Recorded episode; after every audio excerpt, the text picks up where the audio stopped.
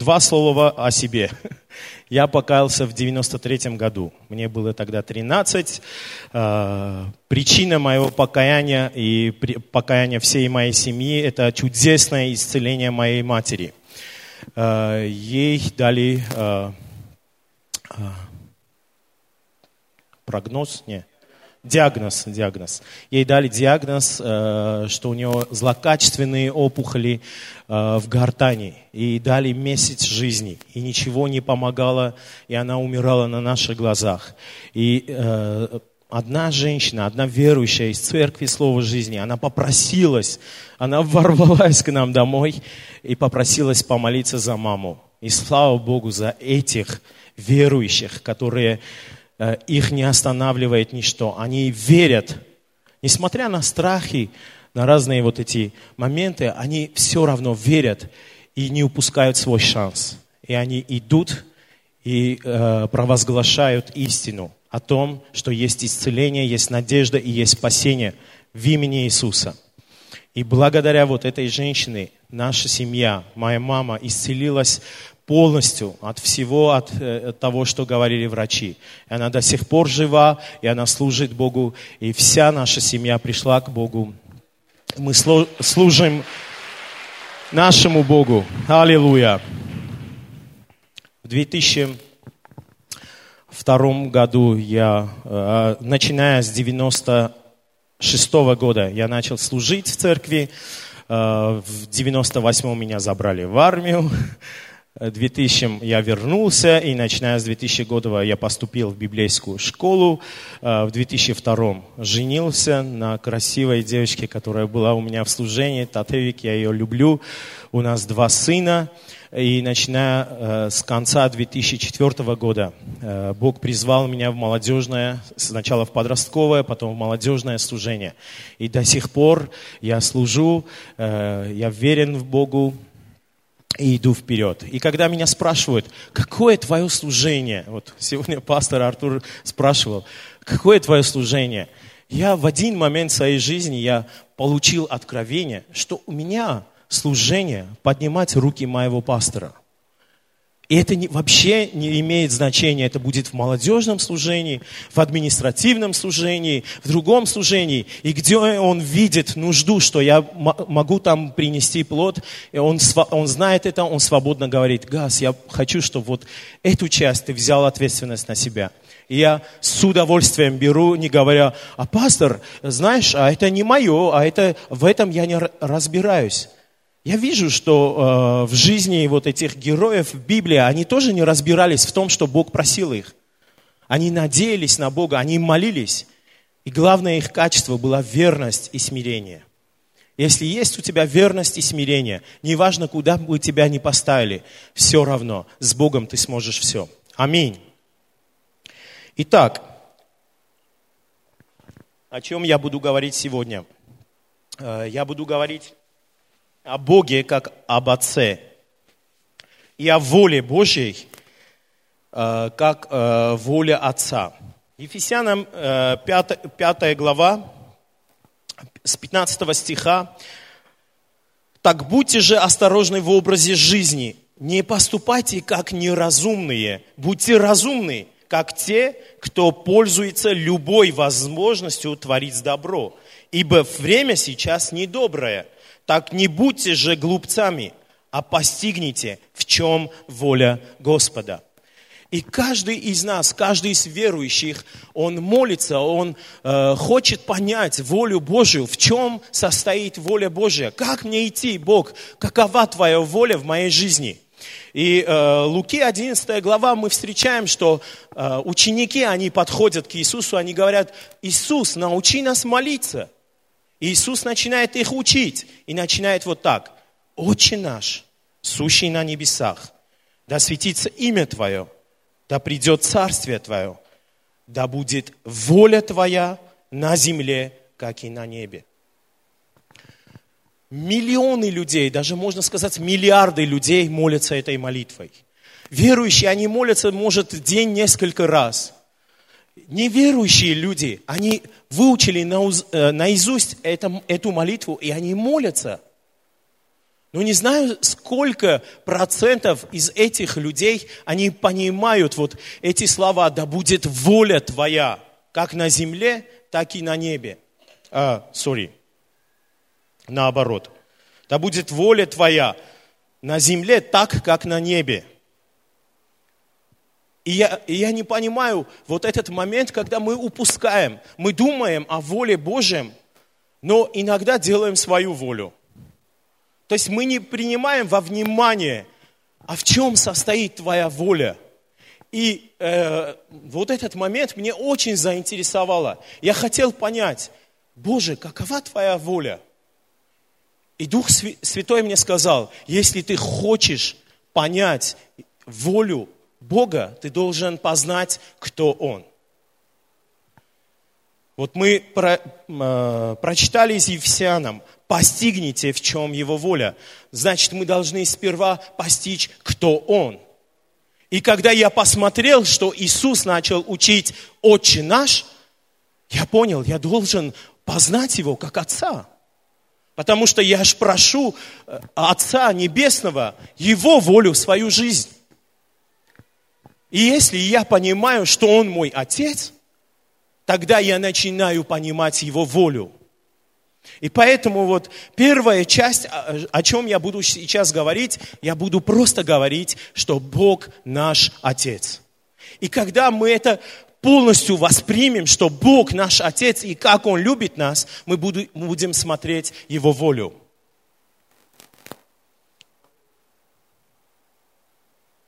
А в чем состоит Его воля? Я однажды спросил у одного молодого парня, я говорю, а в чем состоит воля Божия? Он сказал мне, ну, чтобы я был благословлен, я был э, э, здоров, я был богат. А говорю, а может э, воля Божия в том, чтобы ты благословлял? Может воля Божия в том, чтобы ты молился за больных и отдавал нищим? Ну, говорит, ты сейчас такой вопрос задал, что... И он начал задумываться над этим.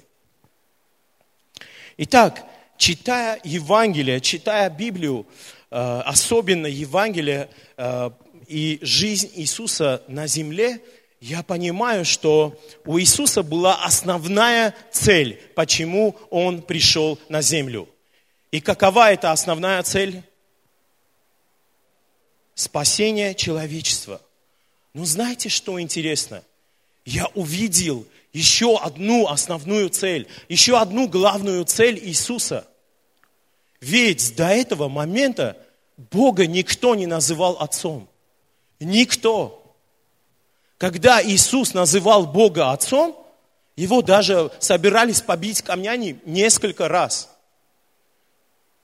И я понял, что у Иисуса есть, да, главная миссия – спасти людей, но еще познакомить людей с, с Богом, с Отцом. И э, вот э, в Евангелии Иоанна очень часто будешь за, замечать, как он это делает – в остальных Евангелиях там э, есть места, где обращается, но самое большое количество, где идет обращение к Отцу, и он Бога называет Отцом, где-то около э, 50 раз, вот так. Я нашел, что в Евангелии Иоанна, Иоанн открывает вот это, что Иисус делал это. И э, поэтому я буду читать из Евангелия Иоанна 17 глава. Это очень известная глава. Там написано молитва Иисуса. Молитва перед тем, э, он понимал, что уже время настало, и он скоро отдаст свою жизнь. И он молился о самом главном. И вот в Иоанна 17 главе, э, в 26 стихе, он так молится. «Я открыл им Твое имя, и еще буду открывать, чтобы та любовь, которой ты полюбил меня, была и в них, и чтобы я был в них. А, извините, с 25 стиха там говорит, праведный Отец, хотя мир не знает тебя, но я знаю тебя. И сии знают тебя, что ты послал меня, и я открыл им твое имя, и еще буду открывать. Иисус говорит, что Он открыл имя вот сим ученикам, и еще буду открывать. В 20, в 20 стихе Он говорит, я молюсь не только о них, о учениках, но и о тех, кто поверит в Меня по их слову. То есть Он молился и за нас. И Он открывает через Слово нам об Отце, о Его имени, кто Он. Он наш Отец. И в третьем стихе, в той же главе написано, ведь вечная жизнь состоит в познании Тебя, единственного истинного Бога, Иисуса Христа, которого Ты послал. В Библии можешь найти места, где более ярко показывается вот сердце Отца, любовь Отца. Э, вот, например, возьмем сотворение человечества. Вот я когда был подростком, я задумывался над этим вопросом. Бог он творил первый день, второй день, третий, и создал самым последним человека. У меня была вот такая подростковая немудрость, и я спрашивал, позже, если мы так вот важны тебе, почему ты нас создал последним, а не первыми? Ну, подростки, они думают по-разному, они мыслят по-разному, у них вопросы вообще по-разному. И я однажды сидел на служении, и я не помню, кто проповедовал. По-моему, это даже было э, в библейской школе или где-то. Но я слышал проповедь о любви Отца. И что Бог есть любовь. И любовь, она дает плод. Любовь, она дает плод. Это как в семье, это как в паре. Вот. Они полюбили друг друга, они поженились, и их любовь, она даст плод, то есть ребенка. И Бог, зная, что Он любовь, у него будет плод, это человек. Он начинал создавать все условия для своего плода. Как в семье те э, э, та семья, та пара, которая, они знают, что у них скоро будет ребенок, они начинают волноваться и подготавливать все, чтобы было комфортно. Все игрушки, все мягкие всякие эти. Мы смотрим на животный мир, мы думаем, Бог, это ты создал для нас все. Это как игрушки, чтобы мы смотрели на них и радовались. И все Бог создал для нас, для своего плода любви. И Он хотел жить, то есть хочет, до сих пор хочет жить с нами вечно в этой любви, пребывая. Но из-за грехопадения все пошло не так.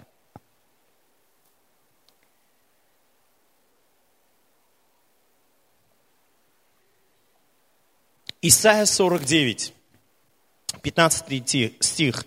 «Забудет ли женщина грудное дитя, чтобы не пожалеть сына чрева своего. Но если бы и она забыла, то я не забуду тебя.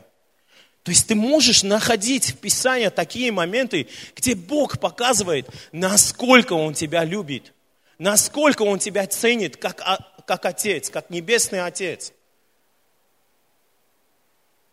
В Матфея 7, 7 э, глава 9-11 стих. «Кто из вас даст своему сыну камень, когда тот просит хлеба? И кто даст сыну змею, когда тот просит рыбы? Если вы, какими бы злыми вы ни были, умеете давать своим детям доброе, то тем более Небесный Отец даст доброе тем, кто у Него просит». Римлянам 8 глава 15 стих. «Потому что вы не приняли духа рабства, чтобы опять жить в страхе, но приняли духа усыновления, которым взываем Ава Отче». Объяснение слова «Ава» – это семейное, почтительное обращение детей к родителям. Перевод слова «Ава» – «Отче» – это почтительное обращение детей к родителям.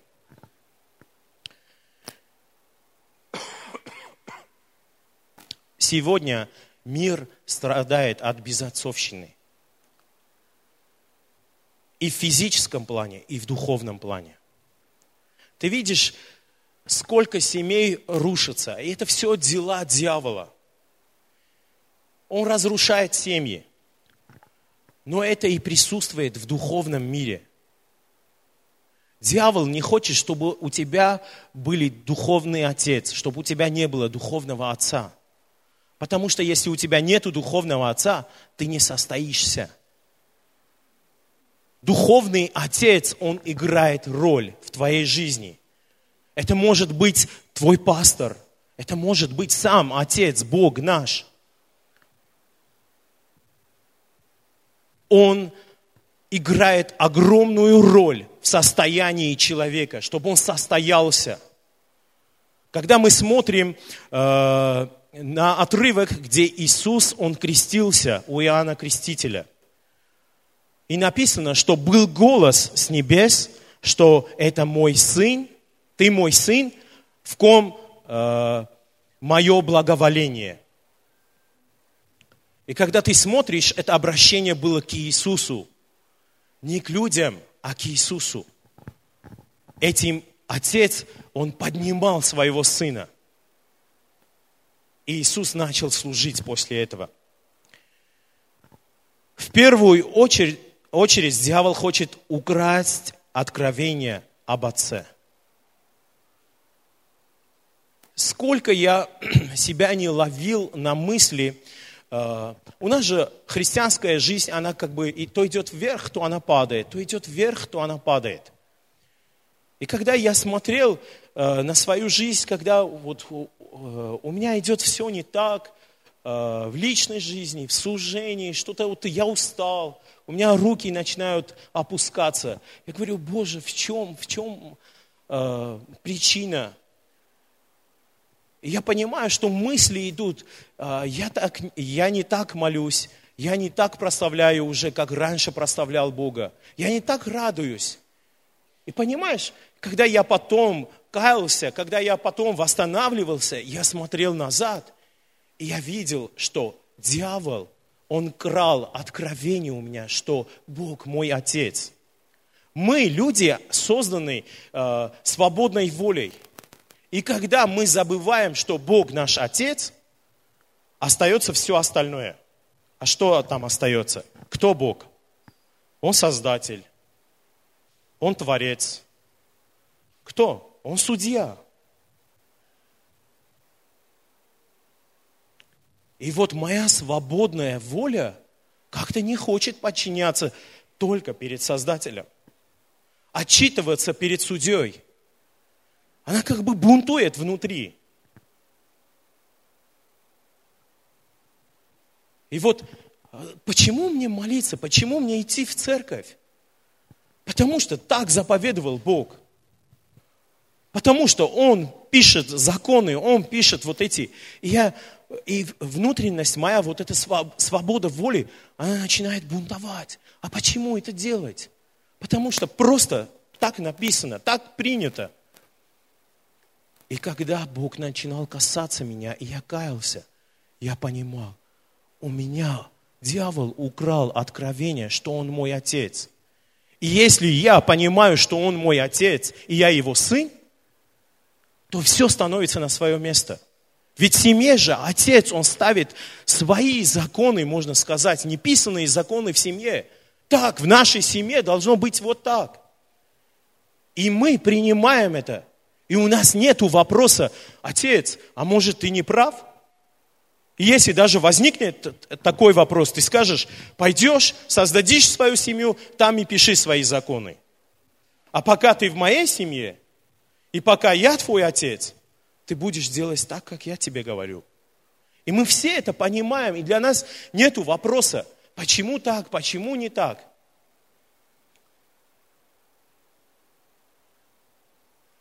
Однажды я сделал эксперимент среди наших подростков.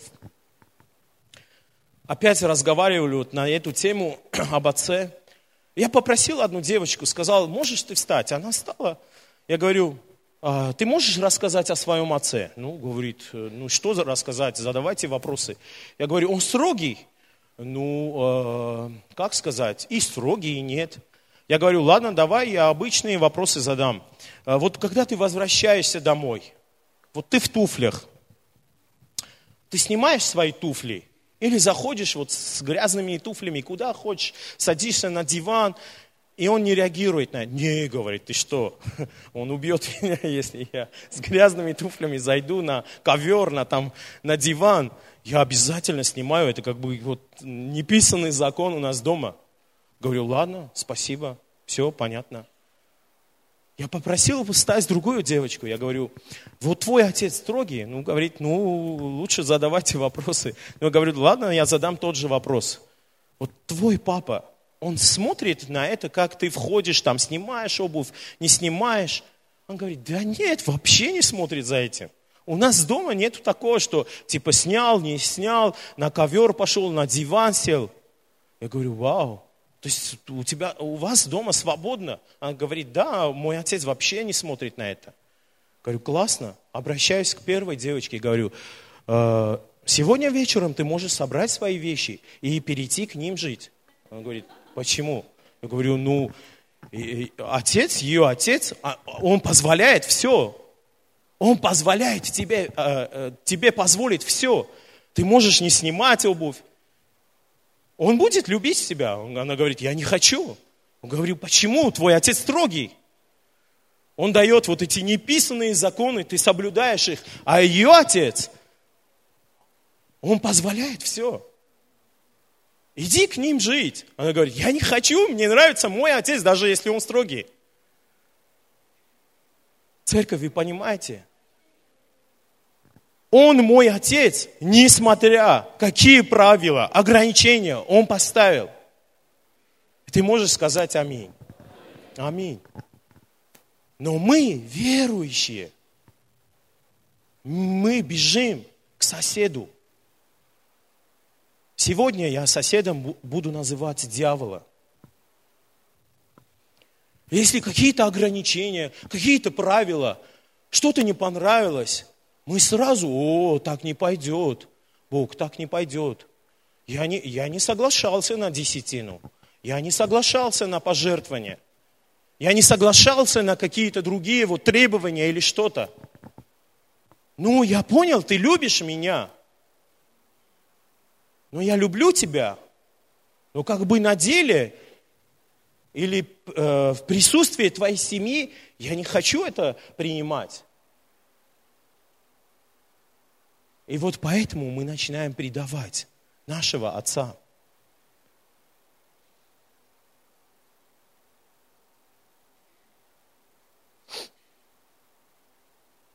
Кто-то готов пойти в другую семью? Это глупо.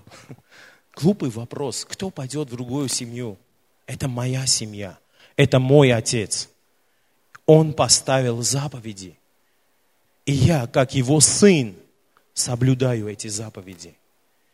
И когда я понимаю, и когда у меня есть это откровение, что он мой отец, все становится на свои места. Я понимаю его заповеди, я принимаю его заповеди, я соблюдаю его заповеди и все законы, даже неписанные законы, которые есть в церкви.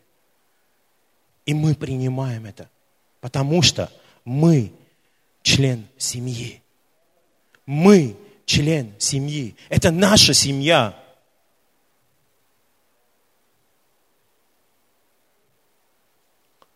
И сосед не имеет права влезать в мои отношения с отцом сосед не имеет права влезать в отношения с отцом, в твои отношения.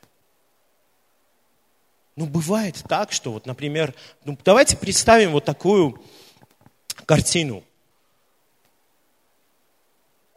Ты поссорился с отцом. Ты просто, вы, вы не поняли друг друга. Ты обижен. Ты уверен, что ты стопроцентно прав. И ты идешь, где-то садишься, вот так думаешь, там, э, все это в своем уме снова перематываешь, и ты говоришь, я же прав. Почему он так несправедливо ко мне? Или почему он смолчал на эту ситуацию? Почему он не среагировал так, как нужно было? И ты сидишь и думаешь, и вдруг подходит к тебе сосед, садится рядом с тобой – говорит, слушай, я подслушал ваш разговор, вашу ссору. Я подслушал, что ты сейчас здесь сидел и разговаривал. Я согласен с тобой. Твой отец несправедлив.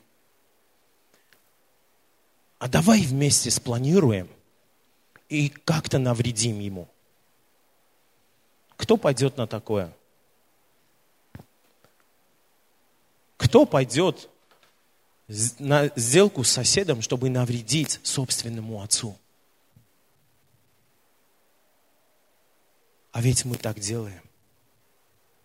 Вот когда мы обижены на Бога, или мы как-то так не понимаем Бога, или мы, молимся, нету от, ответа, молчания, приходит разочарование, и приходят такие мысли. Да, Бог забыл тебя, Бог забыл тебя. Остается просто открыть дверь для дьявола. Открой, и мы вместе навредим твоему отцу. Если смотреть с точки зрения нашей семьи физической, вот, это глупо, это просто больной человек согласится с соседом навредить своему отцу. Больной человек может объединиться с соседом и убить своего отца. Идти против своего отца, против воспитания, против того естества, которое тебе поставил твой отец. Это больной человек только сделает. И поэтому, когда человек грешен, он болен. И поэтому он идет против естества. Мы же созданы по образу и подобию Его. И Его Дух живет в нас. А мы соглашаемся с дьяволом. Когда наш, начинает человек грешить,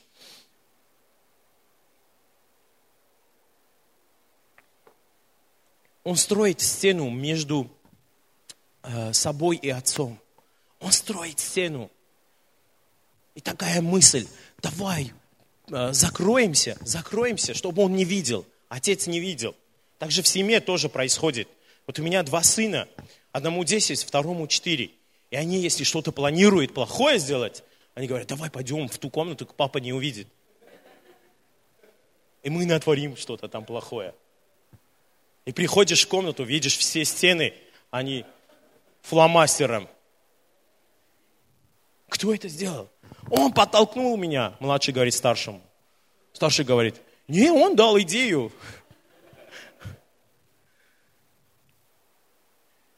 И когда мы планируем сделать какую-то ошибку, какой-то грех, что-то неправильное, мы начинаем скрываться от Отца.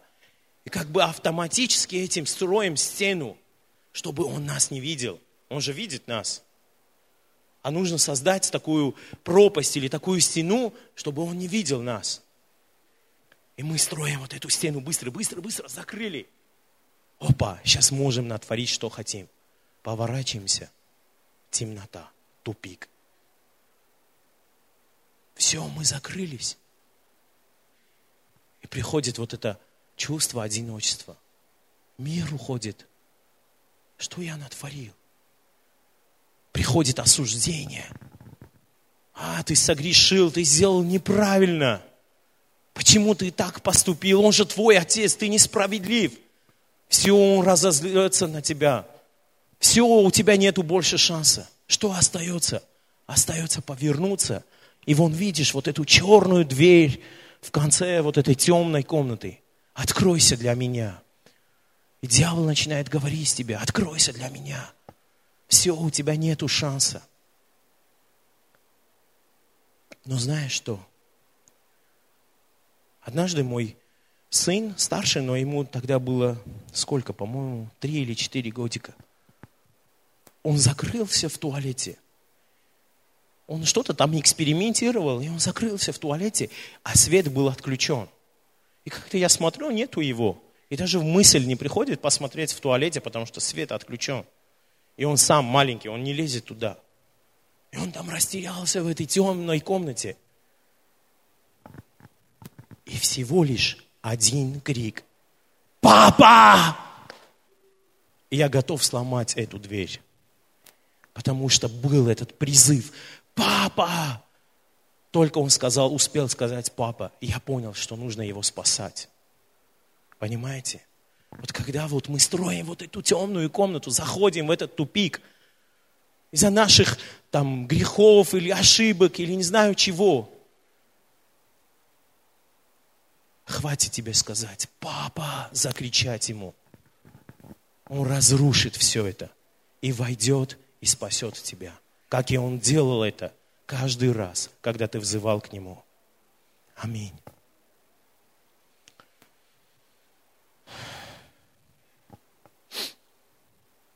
Я думаю, мы достаточно, поняли, что Бог любит нас, и Он наш Отец.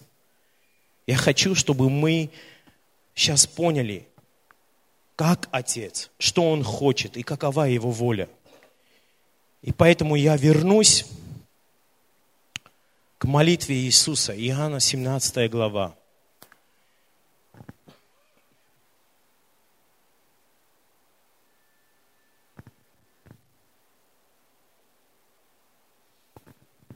И начну с 20 стиха. Иисус молится о самом главном, потому что Он понимает, что скоро Он даст свою жизнь. И если ты знаешь, что скоро тебя не будет уже физически, вот, например, когда я готовился к поездке в Новосибирск, вот э, ночью я начал молиться со своих детей, особенно – Боже, сохрани их. И все так, э, такое. То есть ты особенно молишься и о главном молишься. И от всего сердца просишь то, что важное и что ценно для тебя. И Иисус здесь, начиная молиться, Он говорит, я молюсь не только о них, но и о тех, кто поверит в Меня по их слову, чтобы все они были одно как ты, Отец, во мне, и я в тебе. Пусть они будут в нас, чтобы мир поверил, что ты послал меня. Я наделил их славой, которую ты дал мне, чтобы они были одно, как и мы с тобой одно. Я в них, а ты во мне. Пусть же они будут в совершенном единстве, чтобы мир узнал, что ты послал меня и что ты полюбил их, как и меня. Три раза Иисус говорит и молится, я прошу, чтобы они были одно, чтобы они были в совершенном единстве. Три раза Иисус молится и говорит, чтобы мир узнал, что ты послал меня и что ты полюбил их. Поэтому прошу, чтобы они были в совершенном единстве. Каждый верующий, каждая церковь у них цель, чтобы мир узнал Иисуса, как пос, чтобы его Бог послал спасать людей. А это состоит в том, чтобы мы были в совершенном единстве. То есть выходит, если мы в совершенном единстве с рядом сидящим, с братом, сестрой, если ты в совершенном единстве, мир начинает познавать того, кого Бог послал, Иисуса Христа.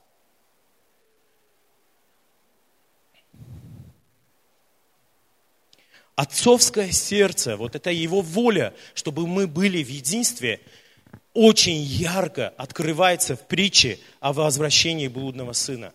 Притча блудного сына. Это Лука, 15 глава, 11 стих.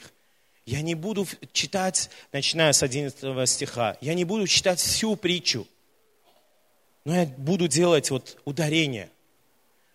Я уверен, что вы каждый несколько раз читали, даже, может, проповедовали на эту тему. Но мне именно вот здесь я хочу подчеркнуть поведение старшего сына.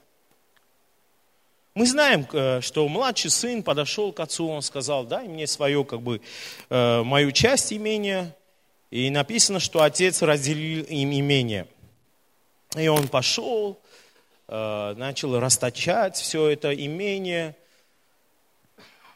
все потерял, начал жить греховно, просто вот так. И потом он решил, он пришел в сам себя, пришло откровение. Я могу вернуться к Отцу. И даже если он меня не примет как сына, ну хотя бы как раба, чтобы я там жил у него. И написано, что он вернулся, и мы знаем, вот здесь показано, как Бог относится к тем людям, которые отреклись, отвернулись, ушли. Он побежал навстречу, он обнял, он восстановил все, что ему, э, он, э, все, что он потерял. И он показал, что для него не значит ничего. Он понял, что он был мертв и воскрес. И он сейчас рад, что его сын с ним. Из 25 стиха мы начнем читать. Старший же сын его был на поле. И, возвращаясь, когда приблизился к дому, услышал пение и ликование. И, призвав одного из слуг, спросил, что это такое. И вот на этом я хочу поставить ударение. Он возвращается с поля в свой дом. Он знает, что там дома его отец – и он слышит вот эту музыку, пение, ликование. Я думаю, правильно было бы, если он сразу же побежал туда, что случилось? Почему праздник у нас дома? правильный бы человек, он бы поступил бы сразу, наверное, бросил все, что тяжело в руках его. Он бы начал бежать налегке, чтобы дойти и посмотреть, что случилось, почему радуется мой отец. А он не пошел. Знаете, почему он не пошел? Потому что он подумал, а может мой брат пришел? Он не пошел, потому что он знал, что может обрадовать отца настолько, чтобы был праздник у них дома. Можно я немножко пофантазирую на, на этом слове, на этом местописании? То есть выходит, вот эти года, что проходили, он, может, он пробовал что-то делать, чтобы э, сердце отца было наполнено радостью. Может, он какие-то шутки делал, может, какие-то э, праздники он пробовал устроить. Но он всегда, даже, даже если была вот эта улыбка на лице отца, он всегда видел вот эту горечь в сердце отца своего, что все равно, там траур, он потерял сына. И несмотря на свои усилия, он понимал, что может обрадовать его отца. Но, но он ничего не предпринимал реального, чтобы сделать, чтобы а, отец обрадовался. И он поэтому не пошел домой, а э, позвал слугу. Слуга сказал, брат твой пришел, отец твой заколол, откормливая теленка, потому что принял его здоровым. Он осердился и не хотел войти. Вот, случилось то, что я думал. Самое худшее, что я мог представить, вот случилось, и он осердился просто вот так сильно. И мы знаем, что отец же вышел звал его, он там начал говорить, что э, я столько лет служу тебе и никогда не приступал приказания твоего, но ты никогда не дал мне и козленка. То, что было ложью. Потому что когда мы смотрим 12 э, стих, написано, и отец разделил им имение. Не то, что вот он отделил э, какое-то участие и дал младшему сыну, а старшему сказал, пока я с тобой, как бы я потом тебе дам. Не, написано, что он разделил им обоим имение. Он знал, что все остальное это его. Но ты никогда не дал мне козленка, чтобы не повеселиться с друзьями моими. А когда этот сын твой – расточивший имение свое с блудницами, пришел, И здесь у меня тоже вопрос. Откуда он знал, что младший сын расточил все на блуднице и все, что потерял? Откуда он знал? И это дает повод мне подумать, что он знал, где его брат и в каком состоянии. Он следил за историей, не знаю, там в Инстаграме или в Фейсбуке, я не, я не знаю. Может, там какие-то купцы приходили, он спрашивал, или кого-то из э, своих рабов, он давал деньги и сказал, давай, иди, посмотри, где он, что творится с ним. И он узнавал вот эти новости о брате своем. Он узнавал, как он все это теряет, и может даже в своем сердце он радовался, что вот видишь, ты сделал вот такое, и на тебе, так тебе и надо.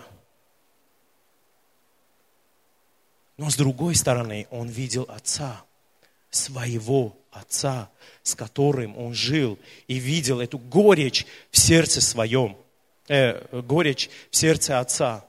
И он понимал, если он привезет, ну попробовать хотя бы пойти с ним поговорить. Ты знаешь, что творится с отцом. Ты, ты знаешь, каково его на сердце. Ты знаешь, он не радуется ничему, потому что он потерял тебя. Он даже не попробовал этого сделать.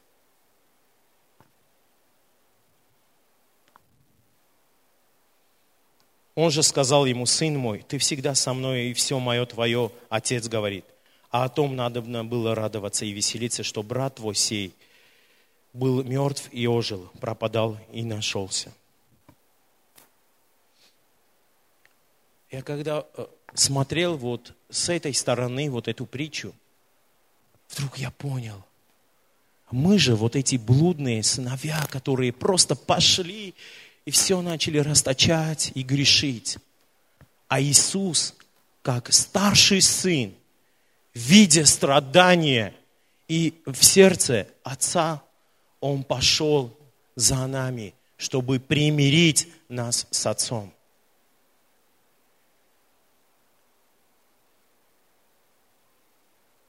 Сколько раз бывает, что в церкви даже такое отношение, что всегда я сам много раз ловил себя на мысли старшего сына – что вижу, что кто-то неправильно себя ведет, я, и ты, в тебе вот такое поднимается, а пастор куда смотрит? А пастор смотрит туда, куда надо. У него отцовское сердце.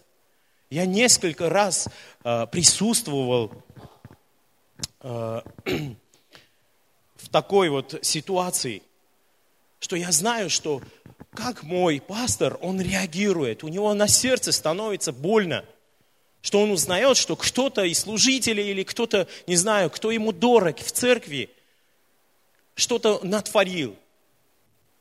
И потом приходят вот эти слухи, а куда смотрит пастор, а почему ничего не делает, а почему? Я даже сталкивался с одним лидером, я говорю, «Э, почему ты так думаешь? Почему ты думаешь, что пастор ничего не делает? Он делает как отец – он молится, он звонит ему, он говорит, что ты неправильно делаешь. И почему ты думаешь, что пастор, делая это как отец, чтобы поднять своего упавшего, не знаю, духовного сына, он должен отчитываться перед тобой? Что, знаете, я вот так сделал, я вот так сделал. Почему у тебя отношение старшего сына? Или, например, там, э, видишь, что вот э, служитель какой-то там упал, проходит через некоторое время, и пастор ему дает шанс, давай, поднимайся на сцену, там, говори слово о пожертвовании. И некоторые даже выходят и уходят из церкви. А почему пастор дает ему шанс? А почему он должен не давать ему шанс? А кто сказал, что пастор не имеет права, как отец, восстановить его в церкви? И вот это меня очень раздражает, вот этот момент. Я всегда вижу вот таких людей, которые они начинают просто говорить и иметь отношение старшего сына.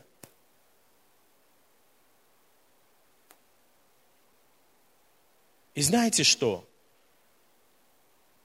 Самое плохое, что они находят друзей, с кем они хотят повеселиться. Я даже вот так застал одного служителя, который там э, поднимал вот эти вопросы. А почему пастор вот так поступил на эту ситуацию? А ты не знал? Да, я знаю в подробностях. Вот такая ситуация была, и пастор вот так сделал. А ты не знаешь почему? Я подошел к нему, говорю, слушай, на этот твой вопрос, как ты думаешь, кто должен ответить? Я говорю, он в силе ответить на этот вопрос? Он говорит, ну, в принципе, нет. Я говорю, почему ты травишь его? Теми же вопросами, почему ты травишь его сердце? Если ты знаешь, что у него нет ответа на твой вопрос, и этот, на твой вопрос только может ответить пастор, иди к нему. Я хочешь, я тебе позвоню, дам, передам трубку, ты скажешь, пастор, почему ты поступил вот так? Если у тебя есть вопрос, на который ты хочешь, чтобы ответили, то обращайся по адресу. Если ты не обращаешься по адресу, то ты ищешь друзей, с кем ты можешь повеселиться, как старший брат. Я, у меня были друзья, ты не дал откормленного, там, не знаю, теленка даже, чтобы мы повеселились. Вы понимаете, о чем идет речь?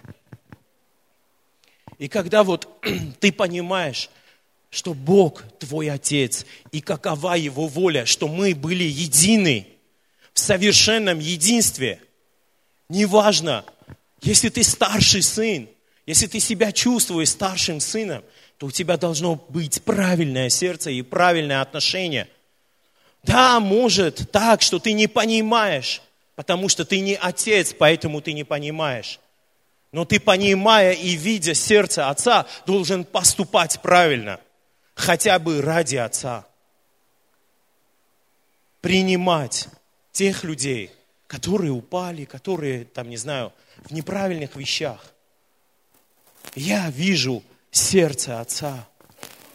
И это главное, если я понимаю, что Он мой Отец, и Его главная цель, чтобы мы были в совершенном единстве. И понимая это откровение, я начал по-другому смотреть на все другие места, которые связаны с этим. Матфея 5, 23, 24. Итак, если ты принесешь дар твой к жертвеннику, и там вспомнишь, что брат твой имеет что-нибудь против тебя, оставь там дар твой пред жертвенником, и пойди прежде примирись с братом твоим, и тогда приди и принеси дар твой. Если я, служитель, принес, принес дар и хочу жертвовать, это может быть молитва, это может быть вот это служение, которое я здесь стою и проповедую. Это может служение, прославление, ты жертвуешь. Ты стоишь, молишься, там, не знаю, ты служишь, ты жертвуешь. А Бог тебе говорит, Иисус говорит, как понимающий сердце Отца, Он тебе говорит, не, на, не нужна твоя жертва, пока есть у тебя в сердце что-то, с братом твоим или сестрой твоей. Для отца самое главное, не то, что ты служишь, ты э, принес жертву, для отца самое главное, чтобы мы были в совершенном единстве. Мы любили друг друга, мы понимали друг друга. И если эта сила, это единство у нас есть, вот тогда уже имеет смысл служить, жертвовать, или, не знаю, или другое все, что мы можем делать для Бога. А мы оставляем самое главное – быть в единстве друг друга. И мы показа, показываем, как мы, там, состоявшиеся личности, служим Богу. И мне не важно, кто стоит там рядом на барабанах или на клавише. Главное, вот я чистый Бог. Смотри, как я сегодня там молился – сколько дней я постился, главное, что я чист, видишь? А Бог смотрит и говорит, ты не понимаешь мое сердце. Ты не понимаешь мое сердце. Для меня важно, что ты был в единстве. И вот тогда придет сила. 1 Иоанна 4,20. Кто говорит, я люблю Бога, но ненавидит своего брата, тот лжец. Кто не любит своего брата, которого он не видел, тот не может любить Бога, которого он ненавидел. Я много лет читал, будучи там подростком, молодым, я читал эти местописания, я не понимал смысл, пока мне не открылось вот это откровение. 1 Иоанна 3,15. Мы знаем, что мы перешли из смерти в жизнь. Почему? Почему мы перешли из смерти в жизнь? Потому что тот, кто понимает сердце Отца, пришел сюда, чтобы нас перенести от смерти в жизнь. И, и запятая, потому что любим братьев. Не любящий брата пребывает в смерти. Всякий ненавидящий брата своего есть человека-убийца. А вы знаете, что никакой человека-убийца не имеет жизнь вечной в нем пребывающей. я подхожу уже к концу. Я понял, его воля состоит в том, чтобы мы знали, что первое, он наш Отец. Второе, он хочет, чтобы мы были в совершенном единстве. Это откровение, как бы я, я принял, э, я спал ночью, это было э, пару год назад э, я просто спал ночью, я молился, я должен был на одной из молодежных служений, мне пригласили в другую деноминацию проповедовать у них. Я говорил, Боже, дай слово, дай слово. Я молился, я так уснул, и где-то вот в 4 утра вот я просыпаюсь. И вот эта проповедь, сразу вот такое местописание, откровение, все идет. Я записываю, я плачу сам, я записываю там, я радуюсь. То есть э, от этого плачу, что Бог, Ты дал мне слово, я так рад. Я пишу, пишу, пишу, и все, и там конец уже, все. Я говорю, ну, классно было бы еще вот такое кульминационное что-то, Боже, чтобы я там сказал, и все. И вдруг Дух Святой проговорил. А знаешь, это я все говорю не для проповеди. Я говорю из-за ситуации, которую ты и имел вчера с твоим братом, со служителем в церкви. И ты, не, и ты поступил несправедливо с ним. Ты поступил просто как старший брат. И все, и я там начал плакать. Я говорю, а я, Боже, думаю, что я правильный там, я не знаю, там, ты благословляешь меня хорошей, хорошим откровением, чтобы служить. Да, говорит Бог, ты можешь служить, ты можешь рассказывать это откровение. Но если у тебя сердце неправильное к твоему брату, даже если ты думаешь, что он несправедлив к тебе, ты не понимаешь мое сердце. Да, он не прав, он сто процентов не прав к отношению к тебе. Но ты не имеешь права относиться к нему так, потому что он тоже мой сын. И я его тоже люблю. Я хочу, чтобы ты, понимая мое сердце, мог простить или пойти попросить прощения у него. Я утром просто рано встал, там, не знаю, там, в 9, в 9 в Армении звонишь человеку, это ненормально. Я позвонил ему, я говорю, прости. Я вот так отреагировал. Я вот так думал. Я просто разозлился на твое вот это действие, которое реально не было справедливо к отношению ко мне. Но я не должен был просто э, говорить за спиной твоей и думать о тебе так прости меня. И такая свобода, и такой мир пришел. И потом такое благословленное вот это служение было на этой молодежной служении.